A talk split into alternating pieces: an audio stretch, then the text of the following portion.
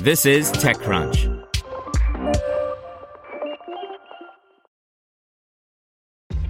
This episode is brought to you by ShipStation.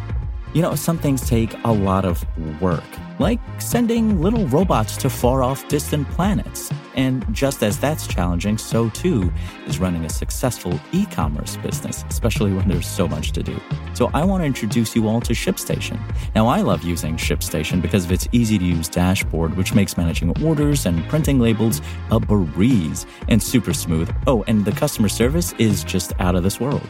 It's exactly what you need to help grow your business. Sign up for your free 60-day trial at shipstation.com slash tech news. That's shipstation.com slash tech news. You're listening to the Daily Crunch. Today's story is brought to you by Deloitte. If you see an IPO on your horizon, be sure you also see the steps to get there.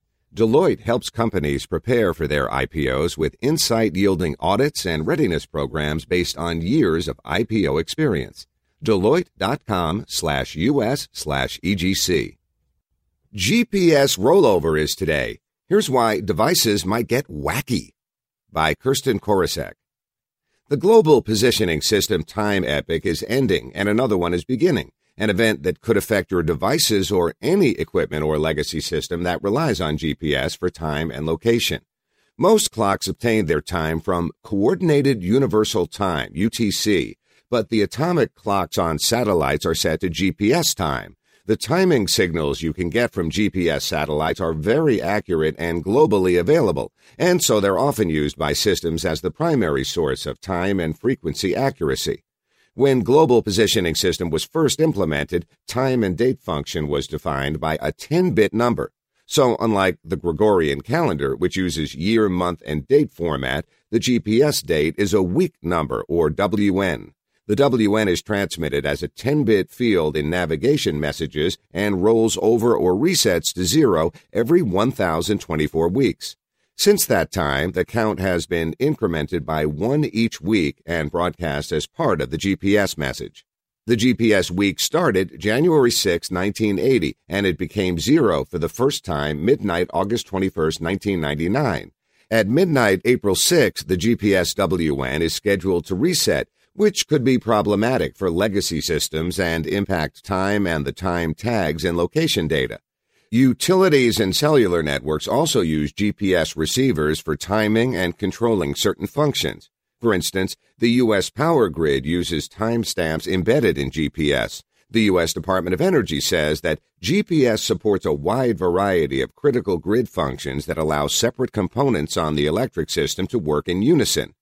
It should be noted that the WN restart date could be different in some devices depending on when the firmware was created. The bug, which some have described as the Y2K of GPS, will cause problems in some GPS receivers, such as resetting the time and corrupting location data. The GPS WN rollover event may hurt the reliability of the reported UTC, according to the U.S. Department of Homeland Security. HDS said a GPS device that conforms to the latest ISGPS 200 and provides UTC shouldn't be adversely affected. The agency also provided a word of caution. However, tests of some GPS devices revealed that not all manufacturer implementations correctly handle the April 6, 2019 WN rollover.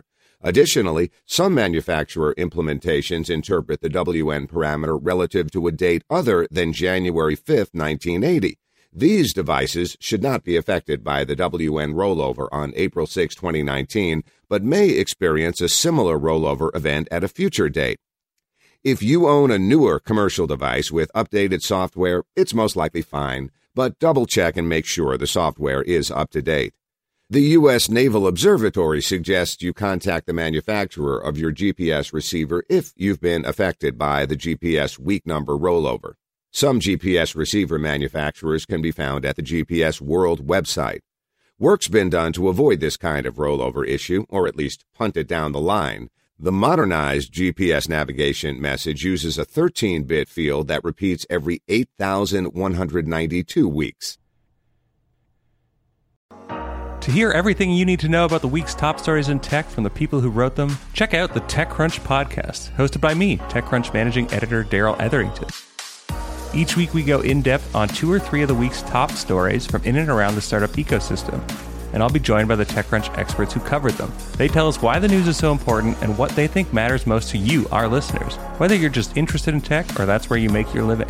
New episodes drop every Saturday morning, so be sure to subscribe to the TechCrunch podcast wherever you listen to podcasts.